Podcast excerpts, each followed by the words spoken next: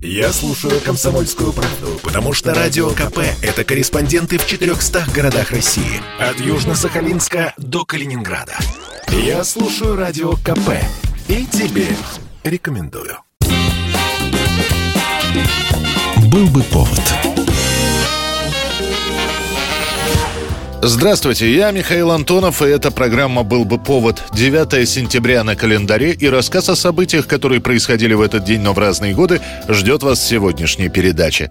1955 год, 9 сентября, на экранах советских кинотеатров кинокомедия о непутевом парне, которого исправляет армия. Фильм «Солдат Иван Бровкин». Он в монтера просился? Просился. Провода пожег? Пожег. Чуть конюшню не спалил. Ни один бригадир его на работу брать не хочет. Лодырь он, бездельник, безответственный человек. Вот кто твой сын. О том, что нужно снимать фильмы об армии, говорилось довольно давно. В прокате хватало лент о войне, а вот о службе в мирные годы картин почти не было. И сразу на двух киностудиях запускаются похожие друг на друга э, картины. На Украине на киностудии имени Давженко делают Максима Перепелицу с Леонидом Быковым в главной роли. На Мосфильме снимают ленту с похожим сюжетом с другим Леонидом Харитоновым. И там, и там сюжеты действительно очень схожи. Непутевый, но в целом хороший парень отправляется в армию, ему там трудно, но помощь товарищей помогает стать этому самому главному герою хорошим солдатом и хорошим человеком. Надолго приехал, Ванюш? На 10 суток, Ух, Галочка. как. А времени нет у него, командир просил не задерживаться.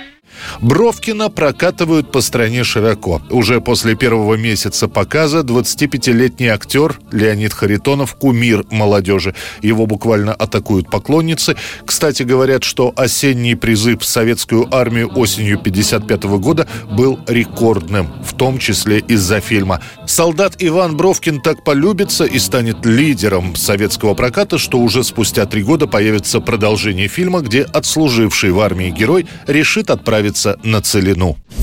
1970 год, 9 сентября. Начинается производство легендарной копейки автомобиля ВАЗ-2101. Динамичность хорошая, скорость у ней очень хорошая, быстро набирает. Можно в течение 20 секунд набрать скорость 100 километров. Устойчивая машина, очень маневрированная машина. Ну, Ну, по всему я чувствую, она вам очень нравится, да? Да.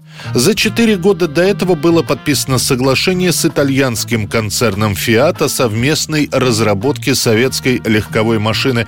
Правда, наша копейка хоть и копировала внешне западный образец, а именно машину Fiat 124, для наших дорог и наших климатических особенностей приходится вносить изменения. Почти полностью меняют ходовую часть и трансмиссию, ставится отечественная подвеска, специалисты делают новое сцепление, добавляют зеркала заднего вида. В общей сложности в конструкцию 124-го «Фиата» будет внесено свыше 800 изменений. Первые машины ВАЗ-2101 появятся на улицах уже в конце 70-го года, и модель тут же начнут сравнивать с другой легковушкой, с «Москвичом 412». Выяснится, что «Москвич» теснее, в копейке есть где развернуться, к тому же «Москвич» шумный, в отличие от «Жигулей». Однако кузов у московского автомобиля лучше.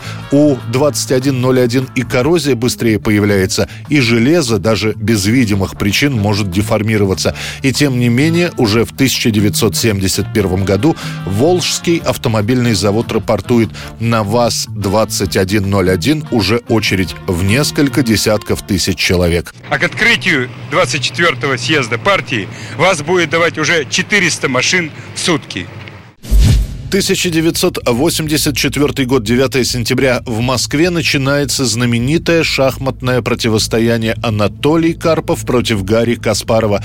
Поединок безлимитный, до шести побед. Однако никто не рассчитывал, что встреча эта закончится лишь в феврале 1985 года, а победитель так и не будет объявлен. отнимают год жизни.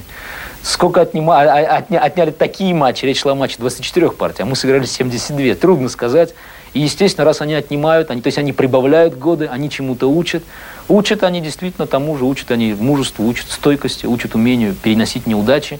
и переносить удачи, кстати. Как показал, в начале этого матча, во всяком случае, я не смог перенести, перенести первую удачу. Когда вдруг обнаружил, что стою с Карповым, которым я проигрывал минус 5 там долгое время, я вдруг стою в плюсе, то есть я выиграл одну партию. Это бремя оказалось тяжелым. Первый матч не предвещал для чемпиона Анатолия Карпова, который защищает свой титул, никаких проблем. Спустя 12 партий Карпов ведет со счетом 5-0 и считается, что победа у него в кармане. Однако Каспаров после этого начинает играть очень осторожно, он сводит партии к ничейному результату одну за одной, и таких партий аж 18 подряд. Потом выигрывает одну партию, потом снова 16 ничьих, а после две победы Каспарова. В итоге всего сыграют Карпов и Каспаров 48 партий, после чего президент ФИДЕ волевым решением прервет это соревнование. Он скажет, что продолжать это изнуряющее противостояние он не позволит, опасаясь за здоровье гроссмейстеров. Каспаров попытается протестовать и даже не будет подписывать документ о прекращении встречи, но соревнования все-таки прервут без объявления победителя. Впервые за пять месяцев у меня появились некоторые шансы. Некоторые процентов 25 или 30. И сейчас у меня их пытаются отнять бесконечными затяжками. И пусть те, кто затягивают матч, отвечают за это. Матч должен был продолжаться. Я говорил это две недели назад. Без тайм-аутов, без перерывов. Но матч оттягивается, оттягивается. И ясно, что с каждой оттяжкой шансы чемпиона мира на выигрыш одной партии возрастают, а мои уменьшаются. В конце 1985 года Карпов и Каспаров снова будут биться за шахматную корону, но это уже совсем другая история. 1989 год, 9 сентября, на советском телевидении новая развлекательная игра. Нечто среднее между «Что, где, когда» и «Полем чудес».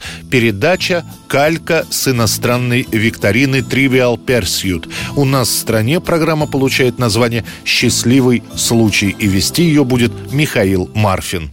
И я не сомневаюсь, дорогие друзья, что сегодня вы не пожалеете о том времени, которое проведете вместе с нами на телевизионной шоу-викторине «Счастливый случай».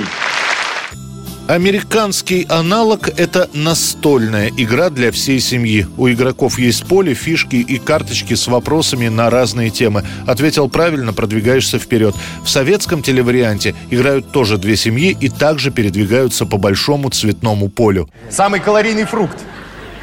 Масло. Авокадо. Почему масло? Нарушение религиозных правил. Грех. Верно. Конные скачки в Грузии. Дальше. Дальше. Доги. Сильнейшая... Просуществует счастливый случай на нашем телевидении почти 10 лет. 21 сентября 1999 года выйдет последний выпуск телеигры на ОРТ. После передачу закроют. Через полгода счастливый случай вернется на пару месяцев на другом телеканале ТВЦ. Но рейтинги у передачи будут невысокими и программу закроют уже окончательно. 1990 год, 9 сентября. Если и есть в те годы кто-то из популярных священников, то это протеерей Александр Мень. Он часто появляется на телевидении, много выступает, периодически печатается. 9 сентября, ближе к вечеру, становится известно, проповедник убит прямо на дороге, когда он шел к храму. Книга страшная. Она и о нашем времени, и о всех страшных временах минувших. Она книга победы и надежды, потому что заканчивается Библия на радостных тонах. Она говорит, что побеждает Агнец. Обстоятельства смерти Александра Меня будут со временем дополняться, меняться, и в итоге картина получится следующей. Мень идет на службу в храм. К нему подбегает мужчина, протягивает записку. Пока Александр Мень будет ее читать, другой мужчина выбежит из-за кустов и ударит проповедника по затылку. То ли топором, то ли саперной лопаткой. Мень, несмотря на удар, сможет дойти до калитки своего дома. Там он потеряет сознание и скончается до приезда скорой помощи. Расследование убийства берет на контроль лично президент Горбачев. Следствие по этому делу будет вестись несколько лет, и до конца виновные в этом преступлении так и не будут установлены. Человек, который живет для себя, проживает пустую, бездарную, ненужную жизнь. Две заповеди только дает нам Священное Писание. Любовь к Богу и любовь к человеку. Ну а в народе появляются свои версии. Кто-то будет в убийстве Александра Меня обвинять КГБ, кто-то местных пьяниц, которые могли позариться на деньги и нательный крест, будут говорить о сионистах американской разведки. Однако это преступление так и не будет раскрыто. Это была программа «Был бы повод» и рассказ о событиях, которые происходили в этот день, 9 сентября, но в разные годы. Очередной выпуск завтра. В студии был Михаил Антонов. До встречи. «Был бы повод».